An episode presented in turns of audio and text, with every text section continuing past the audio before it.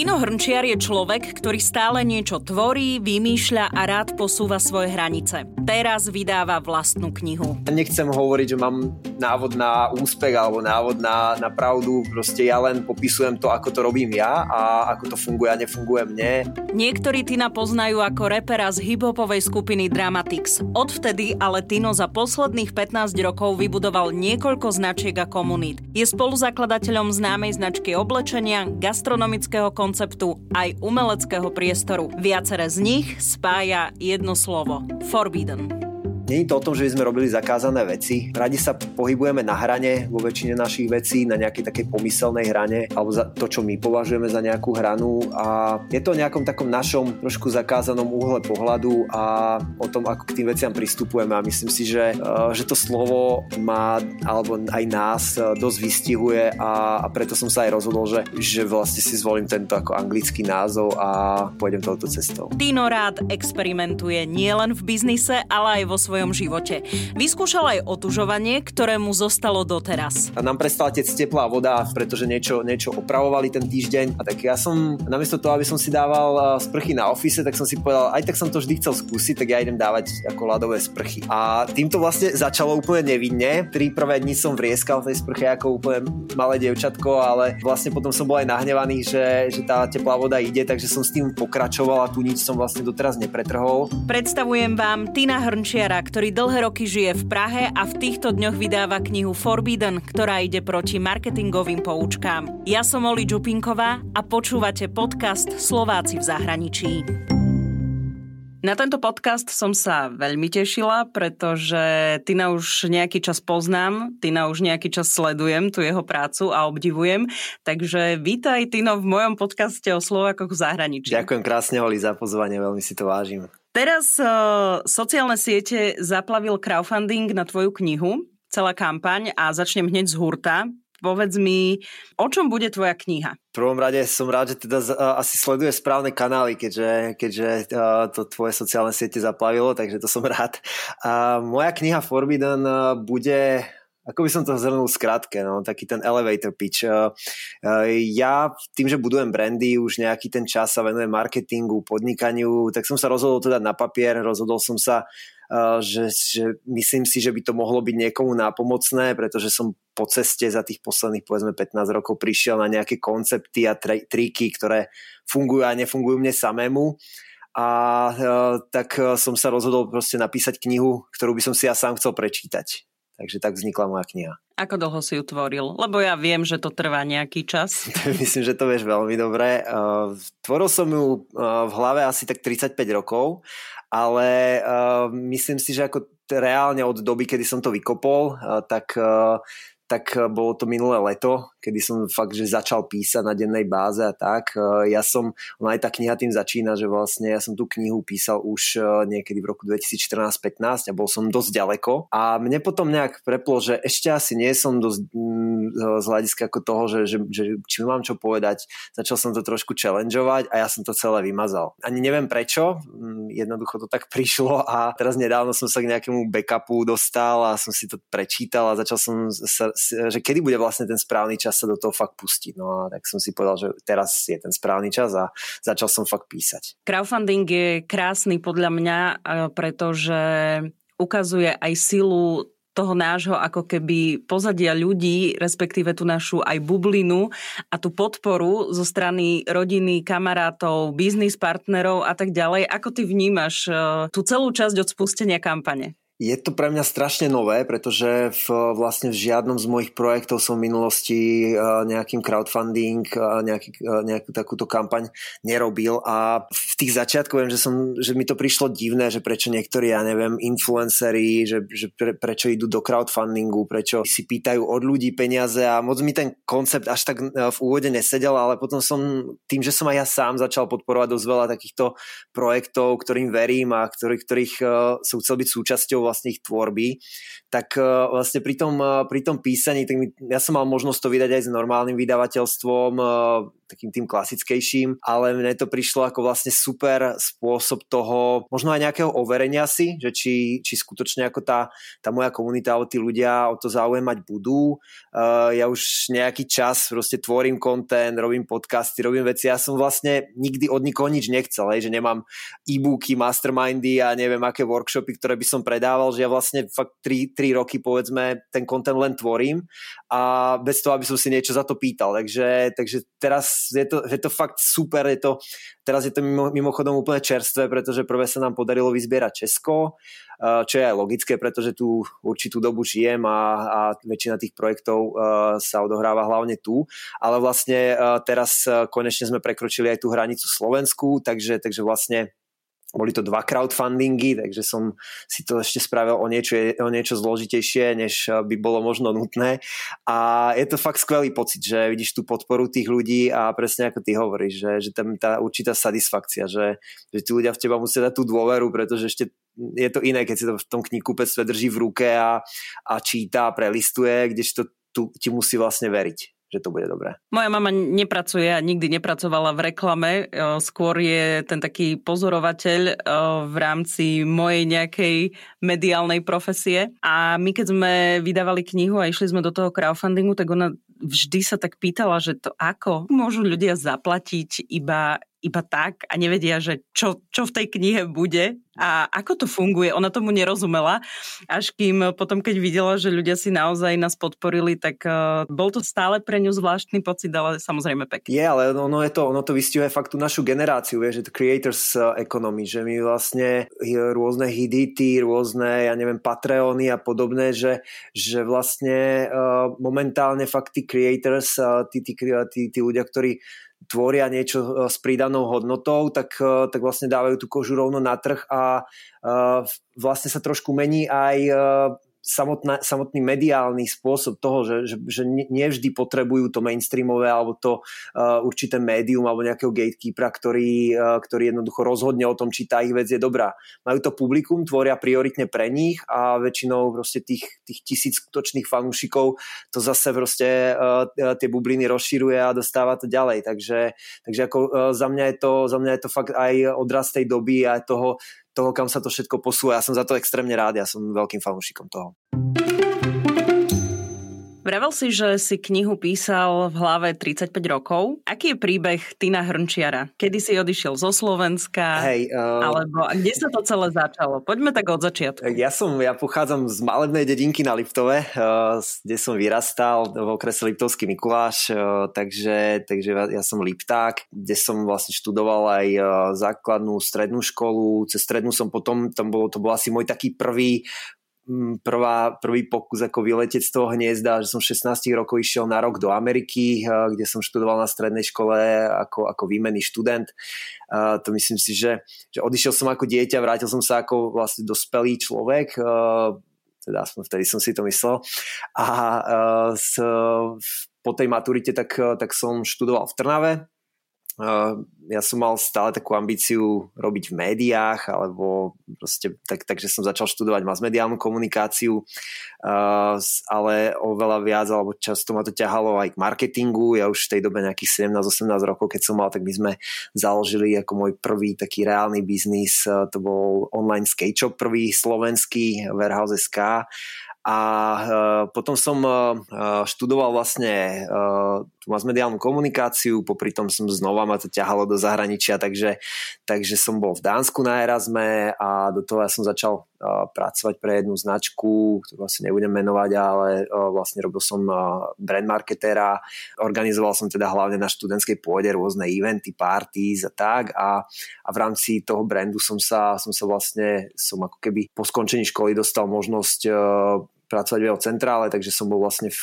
celosvetovej ako v globálnom marketingu tohto, tohto energy drinku a po nejakých troch rokoch, e, čiže vlastne to som tiež e, už bol v zahraničí, nejaké tri roky som tam žil v Salzburgu konkrétne, no a po tých troch rokoch prišiel taký moment, že mal som nejakú možnosť sa posúvať v rámci toho kariérneho rebríčka ešte, ešte vyššie, ale ja som začal challengeovať, že či vlastne chcem, že či je to niečo, čo si len myslím, že chcem, alebo čo sa odo mňa ako očakáva, alebo, alebo je to fakt to, čo chcem a uh, zistil som, alebo uvedomil som si, že, že nie, že som vždy chcel mať niečo vlastné a presťahoval som sa do Prahy, kde som mal už vtedy dosť veľké zázemie z mojich kamarátov a z projektov, ktoré som robil predtým aj v hudbe a tak. A uh, s mojou teraz už manželkou sme sa vlastne presťahovali do Prahy, ona je tu už 10 rokov teraz. A uh, takže ako ja to hovorím, že ja som hrdý Slovák, ale môjim domovom je Praha momentálne. A mm-hmm. to, takže, takže vo veľkej skratke nejaká moja história, tu som začal podnikať, uh, jednak uh, sme založili značku oblečenia Live Sporno a potom rôzne ďalšie projekty uh, v gastronomii Forbidden Taste, máme potom kreatívny priestor umelecký Forbidden Spot, uh, ďalších x rôznych uh, eventov, rôznych, rôznych vecí, na ktorých som participoval a tak. Takže vo veľkej skratke. Ja keď som sa dozvedela, že ty si tiež jedným z tých, ktorý stojí za značkou Life is Porno, uh, tak si hovorím, že wow, to naozaj? Že, že pre mňa to, to bolo akože totálne fascinujúce. Ja som si myslela, že to je nejaká zahraničná značka na začiatku. uh, že to je úplne niekto iný.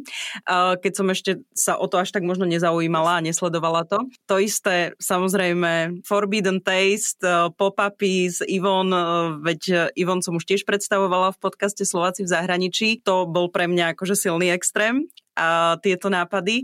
A celý ten váš Forbidden Spot, to sú proste veci, na ktoré keď sa pozeráš, tak uh, za mňa sú vysoko kreatívne a sú iné. Sú iné ako je, ako bolo a niekedy ešte mám pocit, že stále je napríklad Slovensko napríklad na to zvyknutá. Neviem, ako je to v Česku, lebo však ty uh, sa tam viac pohybuješ, ako si vravel, že je to tvoj domov.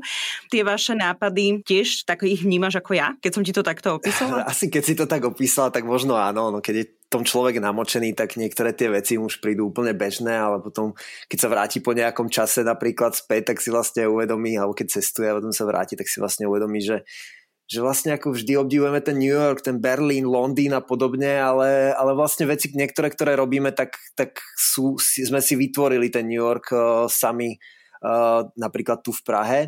Uh, ako je asi dosť možné, že, že možno nejaká konzervatívnejšia časť alebo taká, taká mainstreamovejšia časť uh, Československa môže vnímať ako naše veci ako nejaké ako trošku možno zahranou alebo trošku ako iné.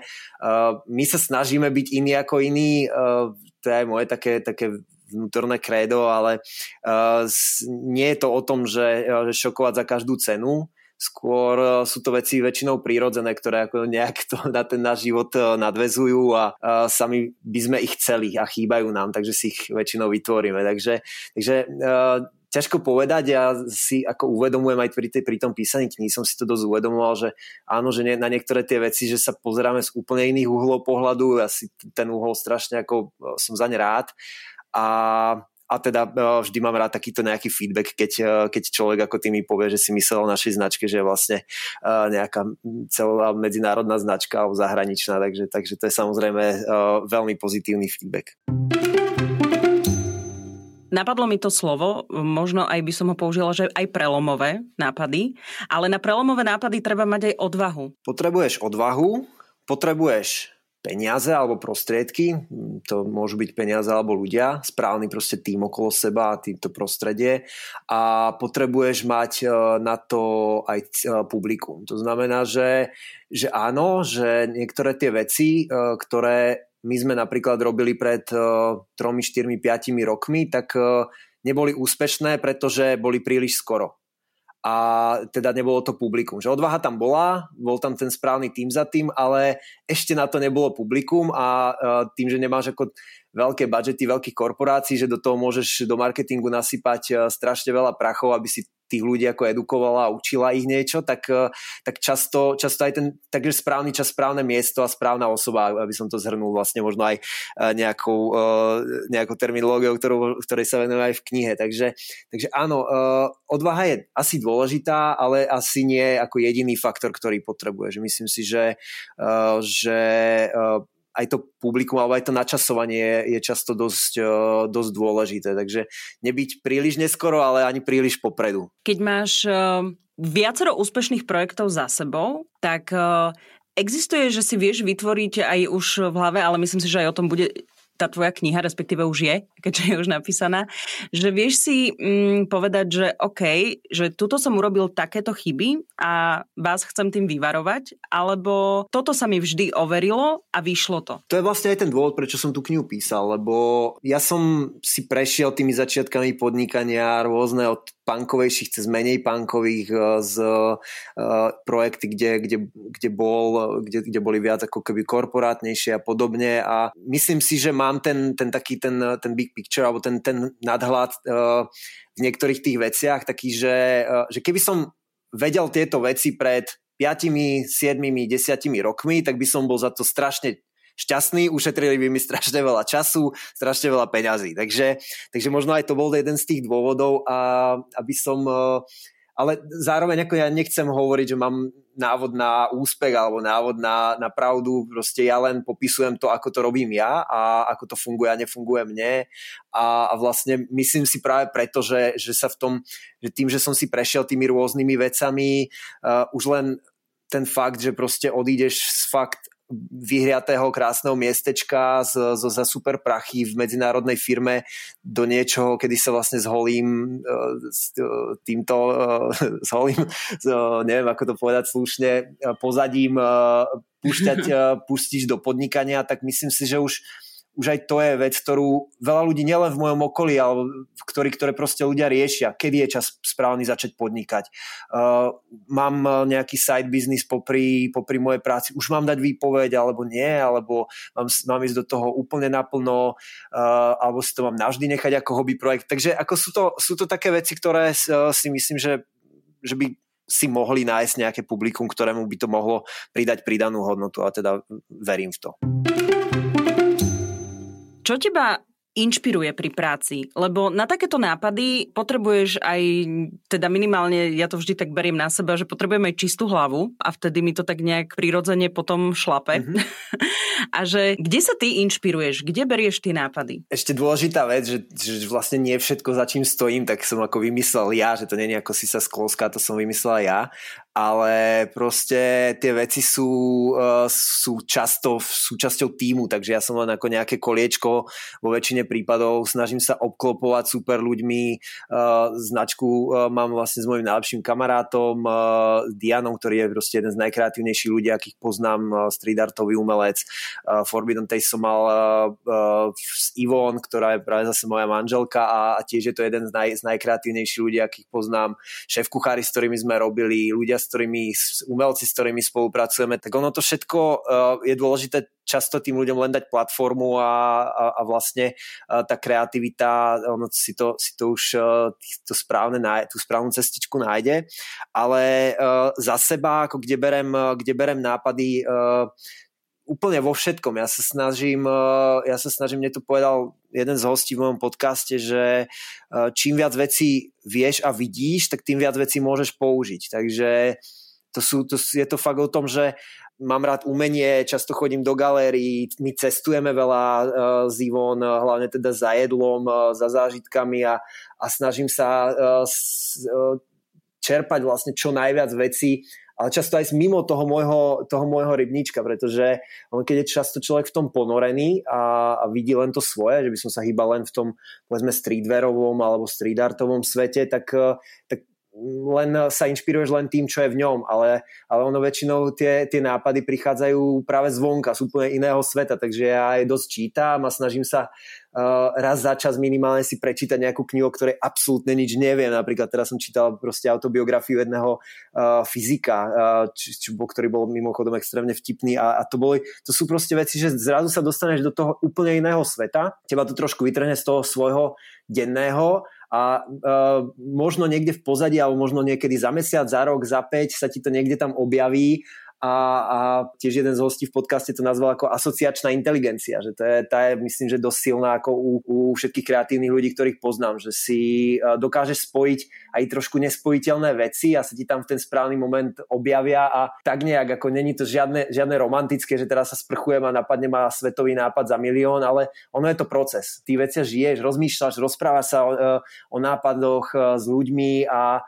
a celé, celé, si to, celé si to hľadá nejakú tú svoju cestičku. Takže vieš, eh, často je, eh, a tiež sa tomu nejakému brainstormingu, brainstoppingu v knihe venujem, že často je uh, milne ako vnímané to, že ten nápad je teraz ma to napadlo a, a proste uh, už to ide a už uh, ten nápad sa formuje, to je tiež nejaký proces. To znamená, že mňa to napadne, niekde si to uh, niečo googlím, niek, nejak si s tým pracujem v hlave a, a vlastne on sa to formuje fakt časovo. Takže uh, neviem, či som ti odpovedal na otázku, ale verím, že, verím, že áno. Určite áno. Uh, mne sa páči ten koncept toho celého, že sledovať aj veci, ktorým nerozumieme. To sa mi veľmi páči lebo je to pravda, že niekedy nás to inšpiruje k veciam, ktoré sa týkajú nás, ale v princípe sme si mysleli, že to s nami nesúvisí. Je to tak, no, no. Aj keď vieš, že, že proste na niečím sa nevieš rozhodnúť, na niečím strašne dlho rozmýšľaš a, a, a nevieš na to prísť, tak, tak ono fakt najtrápnejšia vec, čo je, tak prestať to robiť. I si fakt spraviť, uh, ísť do prírody alebo robiť niečo úplne mimo, kde vlastne ten mozog ako keby vypneš ale ty ho nevypneš, on podvedome na tým stále rozmýšľa, alebo je tým stále zahltený a vlastne vtedy ťa to väčšinou napadne, alebo v spánku, pred spaním alebo podobne. Takže, takže ono ako je to, je to nakoniec je to celkom jednoduché, ale bohužiaľ musíme, musíme na to prichádzať postupne všetko. Tino, sledujem ťa na sociálnych sieťach. Videla som aj, že otužuješ. Veľa ľudí, ktorých poznám, že sa venujú otužovaniu a otužujú, tak e, je to práve tá skupina ľudí, ktorá mi vždy povie, že áno, veľmi mi to pomáha aj práve tou čistou hlavou a že úplne myslíš na iné veci a vieme dobre, že na začiatku pandémie koronavírusu veľa ľudí sa tiež k tomu dostalo, aj keď mám aj kamoša, ktorý hovorí, ja som otužoval už pred pandémiou. Pomáha takáto vec napríklad aj e, tebe? Hej, ja som tiež predpandemický z tej, z tej skupiny a už asi 3 roky som e, e, Oli, ja som, keby si mi povedala pred 5 rokmi, že budem liesť do ľadových jazierok, tak ti poviem, že si sa zrazila s koňom, že to není možné. Ja som, eh, keď sme boli niekde v Ázii a tá voda nemala po 23 stupňov, tak ja som do nej nevliezol, ja som fakt to nenávidel. A u mňa sa to zlomilo v jeden moment, ja som, ja rád experimentujem ako nejaký biohacking a takéto veci a ja som eh, pred, pred asi tromi rokmi eh, v rámci nejakých mojich experimentov sa rozhodol, že, že skúsim, čo v Československu bude znamenať, keď na rok nebudem piť z hľadiska toho sociálneho aspektu, že ako sa žije vlastne abstinentom a tak a, a v rámci toho som si ako skúšal ešte nejaké také ďalšie veci a, a nám prestala tec teplá voda, e, pretože niečo, niečo opravovali ten týždeň a to bol zrovna v ten istý týždeň. Tak ja som namiesto toho, aby som si dával e, sprchy na office, tak som si povedal, aj tak som to vždy chcel skúsiť, tak ja idem dávať ako ľadové sprchy. A týmto vlastne začalo úplne nevinne e, tri prvé dni som vrieskal v tej sprche ako úplne malé dievčatko, ale uh, vlastne potom som bol aj nahnevaný, že, že tá teplá voda ide, takže som s tým pokračoval a tú nič som vlastne doteraz nepretrhol. No a od e, nejakej takej zvedavosti k posadnutosti je len veľmi tenká, tenká hranica, takže ja som sa trošku viac začal venovať aj dýchaniu, Wim Hofova metóda, nielen Wim Hofova metóda, soma, dýchanie a podobne. A aby som ale ti odpovedal na tvoju otázku, tak na 1000%. Toto je pre mňa uh, aj ten dôvod, prečo som v tom vlastne neprestal po tých troch dňoch, bol, že vlastne ja nezažil som nič iné, čo by... Ja nie som ranný človek, alebo nikdy som sa za neho nepovažoval. A ráno mi trvalo vždy dosť času, aby som sa dostal takú čistú hlavu a mohol začať pracovať. A tu zrazu proste prišla nejaká vec, to bola trapná ľadová sprcha, ktorá je vlastne úplne zadarmo, nič sofistikované, kedy ja som od momentu, kedy som išiel do sprchy, do momentu, keď som z nej vyšiel, vyšiel ako totálne človek pripravený pracovať a mať fakt hlavu na to pripravenú. A to som vlastne nezažil s ničím, ani s kávou, ani s ničím iným. A som si povedal, že ako niečo, niečo na tom bude. A pre mňa to otužovanie je dosť o takom sprítomnení, že vlastne tá studená voda, ty vlastne ono je to, je to určitý druh pozitívneho stresu a ona ťa dostane do fakt aj tie tie hormóny a to všetko, čo sa tam, čo sa v tom tele deje, tak to je ako uh, vravím až posadnutosť pre, pre tých ľudí, ktorí, ktorí to robia. A ja som úprimne rád, že sa uh, strhla taká vlna, uh, samozrejme uh, malo byť toto nejaké šérovanie a predbiehanie sa, čas, zdieľanie časov a podobné, tak toho veľkým fanúšik nie som, ale uh, ja som strašne rád, že influenceri, reperi, tak namiesto toho, aby v minulosti proste dávali, dávali fotky toho, ako robia nejaké neúplne super uh, zdravé veci v backstageoch, tak, uh, tak namiesto toho zdieľajú, ako uh, sa, uh, sa dávajú do ľadovej vody a, a, a mrznú v nej, takže mne je to ako veľmi blízke celkovo ten biohacking a ja som, ja som úprimne za tento trend veľmi rád. Takže hovoríš, že o 4.15, keď vstávam na ranné vysielanie, mám to skúsiť s tou studenou sprchou. No ty si next level, ty už musíš mať to stávanie vychytané, takže, ale uh, som si 100% istý, že ako tá studená voda naozaj je, ako, je, to, je to fakt zázračný, zázračná vec. A to není len moja istota, na to sú ako vedecké štúdie, takže ako mm-hmm. uh, spojenie ako s dýchaním, ale, ale fakt už len samotná ľadová sprcha, to nemusí byť, že hneď sa ideš máčať do jazierok, proste fakt sa bavíme o tom, že kľudne začneš ako pár sekúnd nohy, ruky a podobne a postupne si ako na ten chlad uh, zvykáš, ale, ale som si 100% istý, že je to ako veľký, veľká zmena. Ty si o tom e, nepití alkoholu písal aj blog však. Ja som, uh, ja som si, alebo respektíve ja si to dávam stále, že, že ako nejaký čas, uh, taký nejaký detox bez alkoholu, väčšinou to bol mesiac, dva a ja som uh, si raz povedal, že ako že to skúsim rok, čo sa mi zdalo ako tiež úplne nereálne, uh, pretože tiež, a to nehovorím o tom, že by som ako chlastal, ale človek chodí na verný, no teraz nie samozrejme, ale chodí na že akcie, party a podobne a ako ten nejaký drinčik sociálny, či už koktail alebo dobré víno, tak hlavne aj pri jedle, tak mám fakt rád a uh, nevedel som, že či, či to bude, nakoľko to bude zložité a nakoľko nie.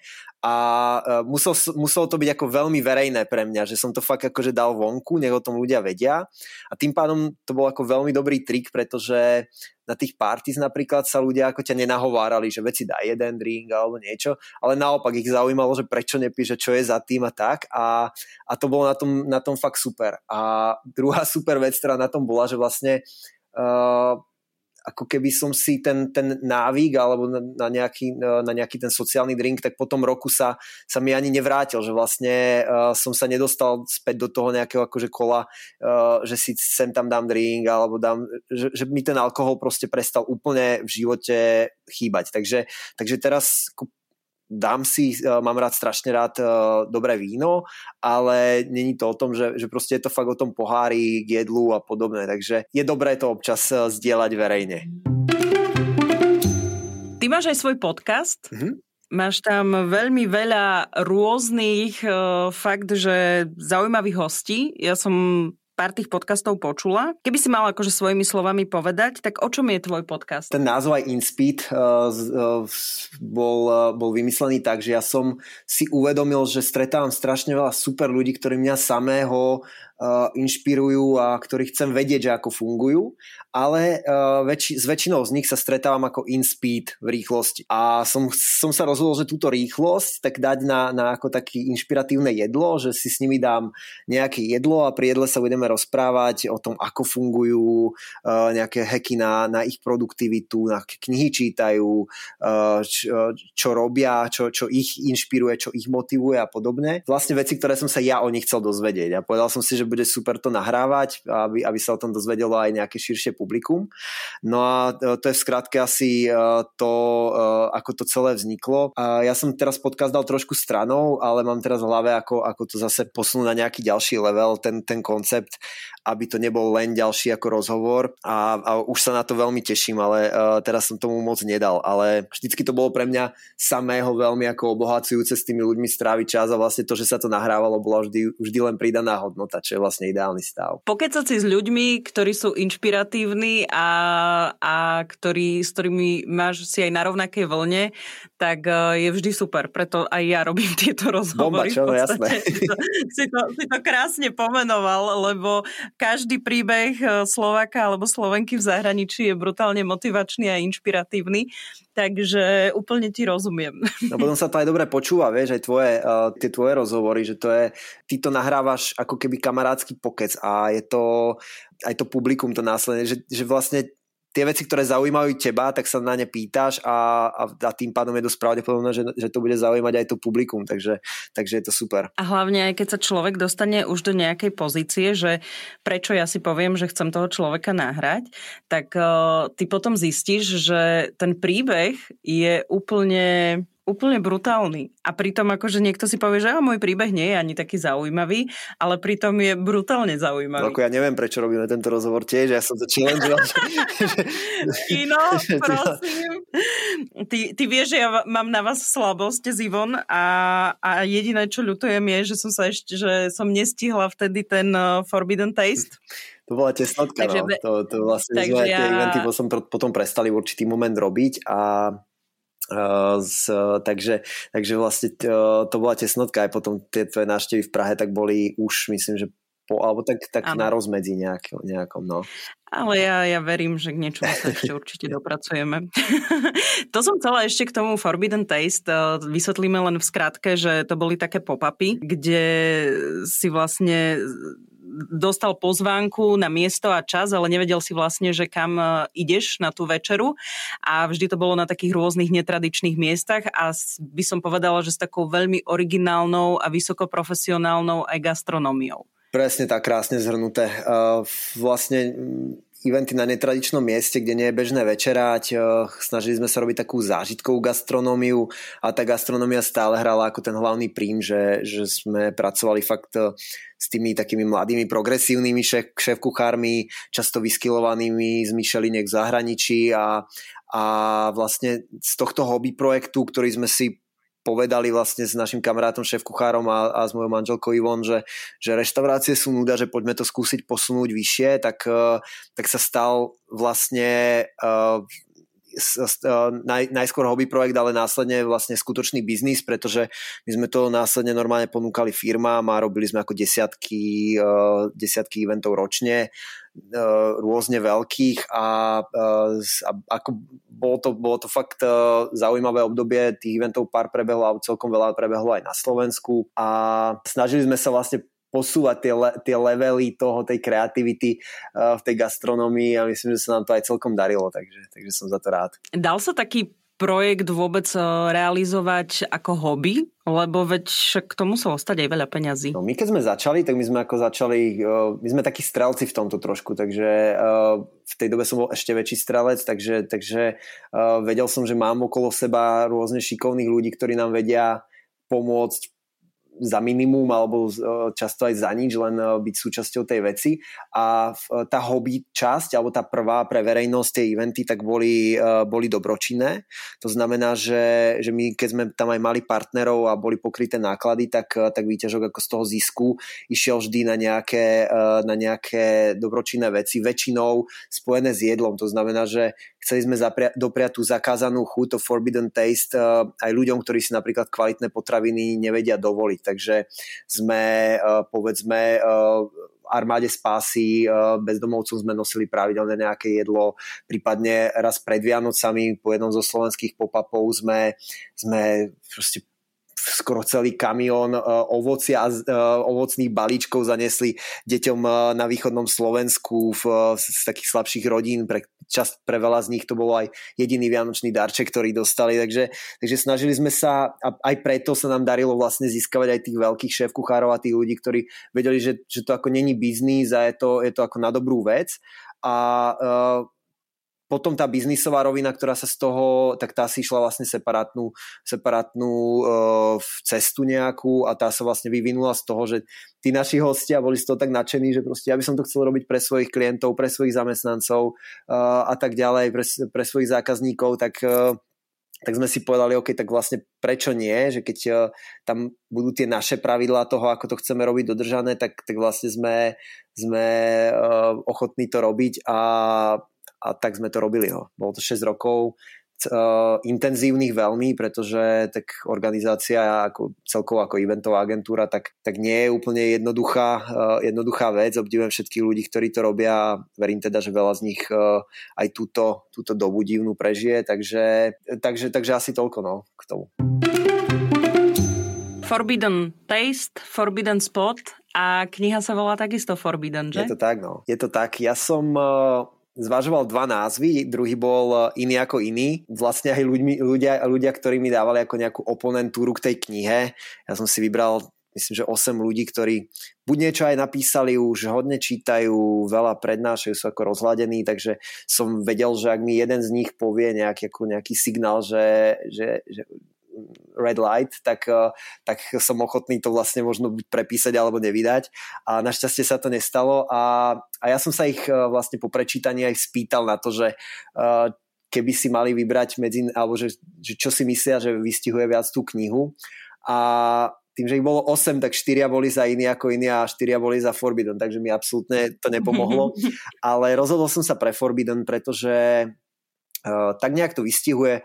Uh, Není to o tom, že by sme robili zakázané veci. Uh, radi sa pohybujeme na hrane vo väčšine našich vecí, na nejakej takej pomyselnej hrane, alebo za to, čo my považujeme za nejakú hranu a je to o nejakom takom našom trošku zakázanom úhle pohľadu a o tom, ako k tým veciam pristupujeme a myslím si, že, eh, že to slovo má, alebo aj nás eh, dosť vystihuje a, a preto som sa aj rozhodol, že, že vlastne si zvolím tento ako anglický názov a, a pôjdem, pôjdem touto cestou. Už si teda nejaký ten rok v tom kreatívnom priemysle, tak eh, čo podľa teba úplne, že tak posunulo tie hranice vtedy, keď si ty možno začínal a teraz aká je doba? No sú to dve veci. Prvá najdôležitejšia je jednoznačne internet a hlavne veci ako Instagram a podobne, že vlastne uh, momentálne už niečo, aj ty keď spravíš niečo prevratné lokálne, tak, uh, tak vlastne ten človek už má pocit, že to videl, lebo sledujeme rôzne veci zo sveta a podobne, takže,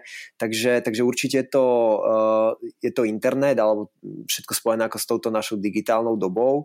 A druhá bude asi cestovanie, že ľudia oveľa viacej cestujú, tá naša generácia uh, oveľa viac si dáva také tie mini dôchodky, uh, rôzne sabbaticals, uh, že už nie je nič ja si pamätám, keď som bol na výške, keď som študoval uh, s nejakými ľuďmi z Nemecka, ktorí mi povedali, no, že dal som si ako rok pauzu uh, pred, pred vysokou školou alebo uh, po vysokej škole a išiel som rok cestovať okolo sveta, tak, tak v tej dobe mi to prišlo ako niečo úplne sci-fi, že odísť, že to musí strašne veľa stáť, ale vlastne keď človek začne cestovať, tak si uvedomí, že často tie náklady má nižšie ako keď, keď je na nejakom jednom mieste v Prahe, Bratislave a podobne, takže, takže to cestovanie, to, že tá naša, naša generácia oveľa viac uh, uh, je konfrontovaná s inými kultúrami, s inými vecami, tak myslím si, že, že, že toto veľmi pomáha v gastronomii na milión percent, pretože to, to vidieť aj v Bratislave, to vidieť aj v Prahe, že, že vlastne tá, či už kaviarenská kultúra alebo, alebo tá gastronomická, barová, tak,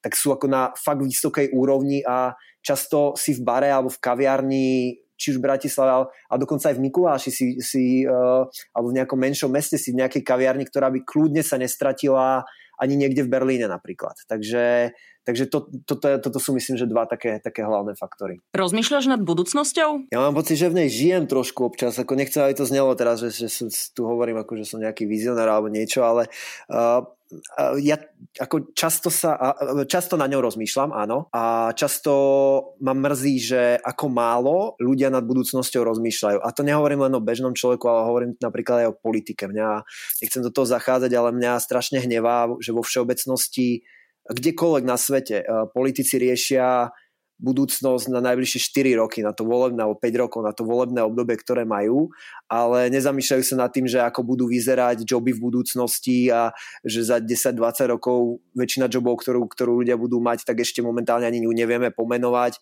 a že, že vlastne všetci sa pozerajú len na, to svoj, na ten svoj piesoček, aby nejak dovládli a aby sa dostali do, prehúpli do toho ďalších, do tých ďalších volebných období. A ja nad tým rozmýšľam dosť často, kam ten svet pôjde, čo sa bude diať a často je to až, až, až smutné, že, že vlastne Uh, veľa tých odpovedí už máme teraz a už to vieme, ale aj tak proste z našej nejakej, ja neviem, či to je pohodlnosť, lenivosť alebo niečo, tak, tak jednoducho nechceme vidieť a vlastne ani neriešime. Takže, takže potom, keď to príde, tak sme zostaneme úplne prekvapení, že ako sa toto mohlo stať, ale, ale vlastne často na to ľudia uh, hodne chytrí ľudia upozorňujú už niekoľko rokov. Takže, takže áno, čas, akože rozmýšľam uh, veľmi často o budúcnosti. Inak uh teraz, keď je v podstate všetko zavreté, tak ten váš Forbidden Spot uh, nejako funguje? Alebo, lebo viem, že vy ste tam chceli aj, alebo teda ste aj vystavovali, že nejakú galériu pre nejaké diela a tak ďalej, alebo ste tam robili nejaké fotoshootingy a tak, tak... No, vieš čo, tak, my sme mali e, také, prepač, šťastie v nešťastí, pretože my sme, už sú to asi 3 roky, sme dostali takú facku, že my sme sa vlastne uh, museli vysťahovať uh, z budovy, v ktorej sme boli. To bolo 1400 m štvorcových, čo bolo úplne absurdné.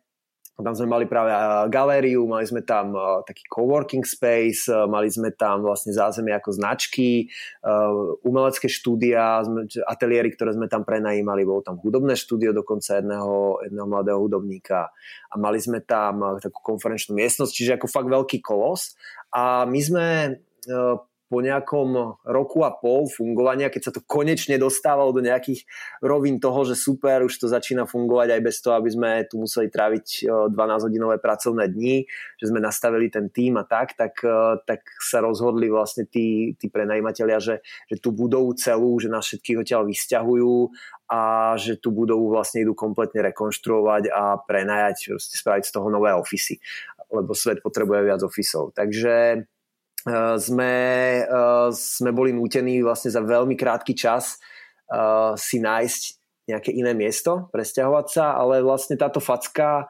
na tú dobu samozrejme to bol pre nás ako veľké, veľká vec a, a nechcel by som ju zažiť od znova, ale minimálne nám to ukázalo to, že čo je tá priorita, čo chceme a čo nechceme robiť. Ja som si uvedomil, že, že ja nechcem byť rentier a vyklopávať umelcom, že mi zase nezaplatili nájom a tak a vlastne že to úplne nepotrebujem a že sa chcem venovať tomu, čo je, čo je nejaká ako naša dlhodobá misia, dlhodobá vízia a to je vlastne všetko spojené so streetwearom, ako s oblečením a s artom, s umením. Takže uh, aj ten nový Forbidden Spot, už má 3 roky, tak sme postavili tak, že vlastne uh, odzrkadluje práve len tieto dve časti, uh, takže, takže je, je tam, máme tu ako obchod, uh, alebo respektíve taký showroom s, s našimi vecami a potom je to také schodisko, ktoré, kde nám uh, umelci nechávajú svoje malby, máme tu, že neviem, možno 50-60 rôznych čierno-bielých malieb, ktoré nám tu rôzni umelci z celého sveta nechávajú, malujú.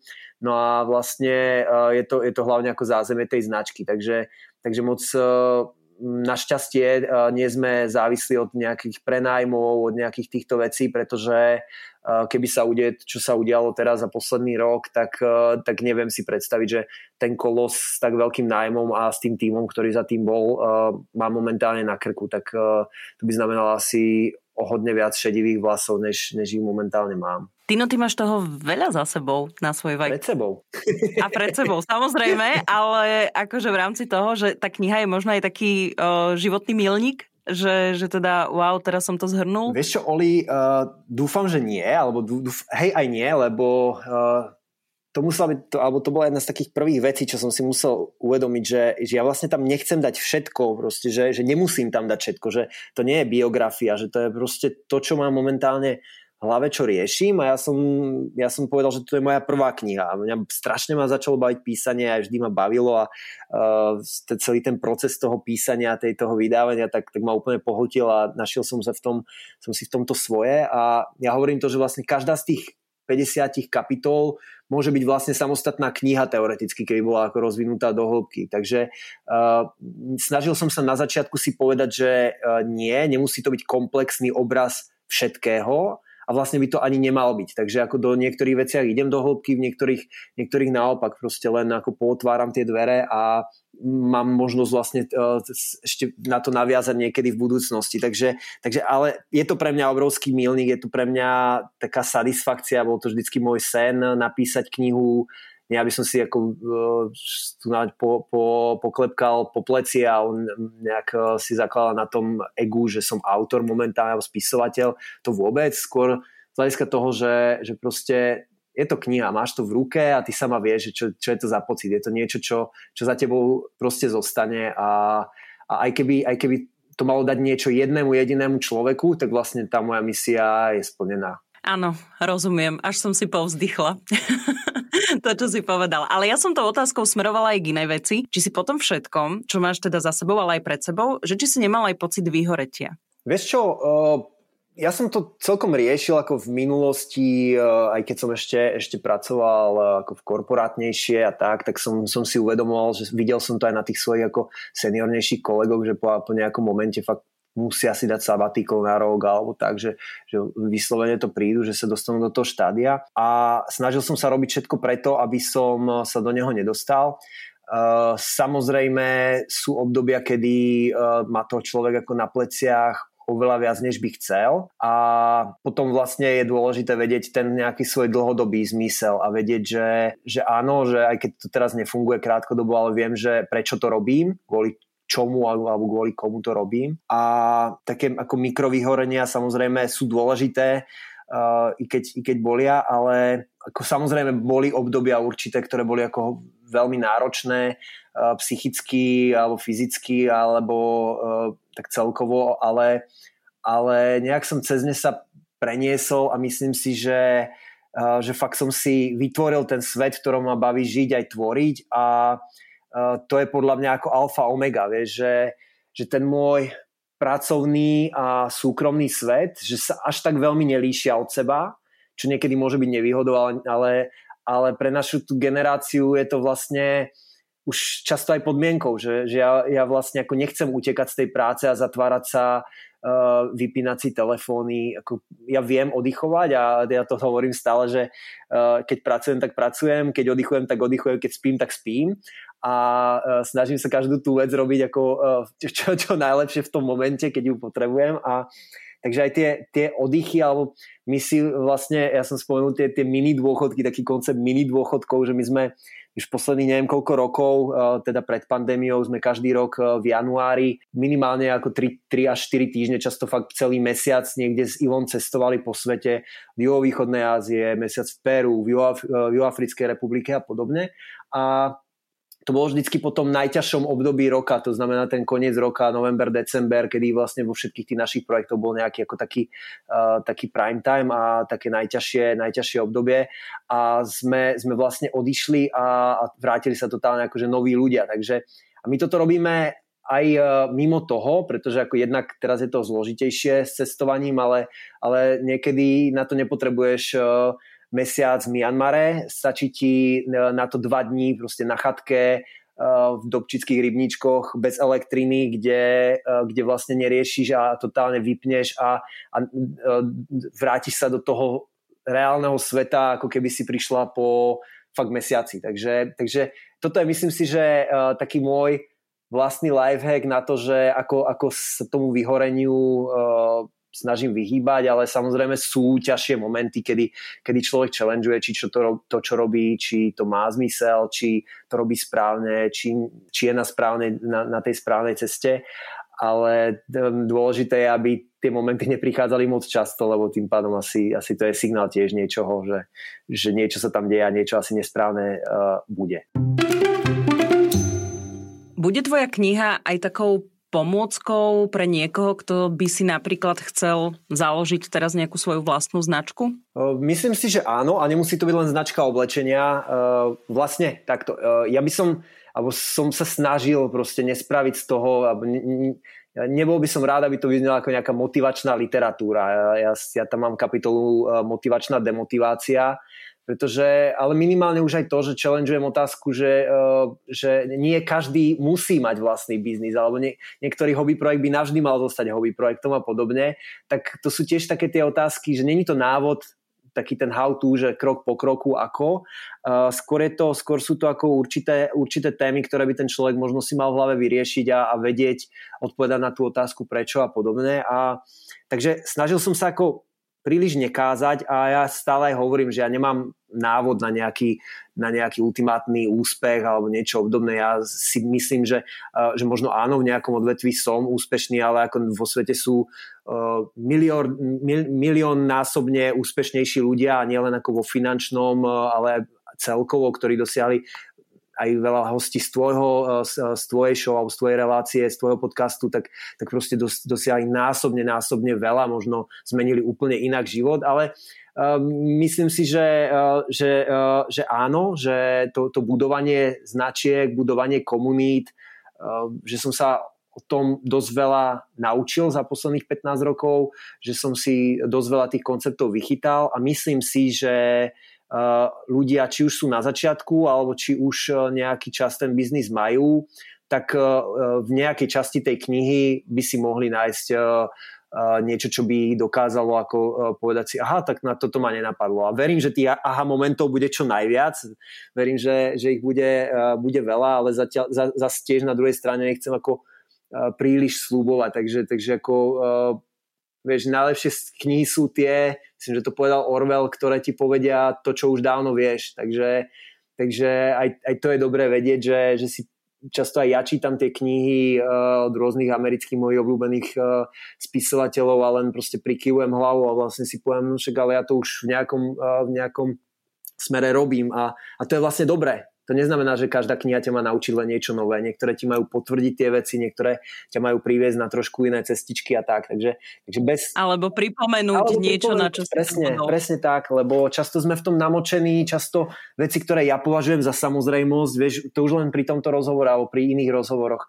Ja to považujem, že to už musel počuť každý. Ale veľa, ľudí, ktorí tento rozhovor počúvajú, tak v živote nepočuli o ani jednej z vecí, o ktorej sa momentálne bavíme. Takže je to pre nich totálne tabula rasa. Takže vlastne aj ten balans toho, tiež sa tomu venujem v knihe, medzi tým, že uh, ako komunikovať k tým svojim skalným, aby ich to neomrzelo, aby si tú tvoju story chceli pustiť alebo počuť z tvojich úst aj niekoľký krát versus to, že keď o tebe niekto počuje úplne prvýkrát alebo sa k tebe dostane, tak uh, na to často zabúdame uh, pripomínať, že, že bereme to za samozrejmo, že to už o tom musí vedieť každý. Ja pripomínam, že som sa dnes rozprávala s Týnom Hrnčiarom, veľmi kreatívnym človekom. Uh, máš môj rešpekt, ďakujem ti veľmi pekne za rozhovor a za tvoj čas hlavne. Ty máš môj rešpekt, Oli, a ďakujem krásne za to, že si ma pozvala. Ja veľmi si to vážim. Už len ten koncept toho, že Slováci v zahraničí, že to ako sme spojení niečím, že, že tí ľudia aj keď cestuješ a natrafíš niekde na Slovákov alebo presne dostaneš sa k tej, k tej komunite alebo nejakému Slovákovi úspešnému, tak na to vždy extrémne poteší. A som veľmi rád, že to robíš a že tí ľudia ako keby aj zhromažďuješ aj mimo podcastu ešte, že, že vlastne sa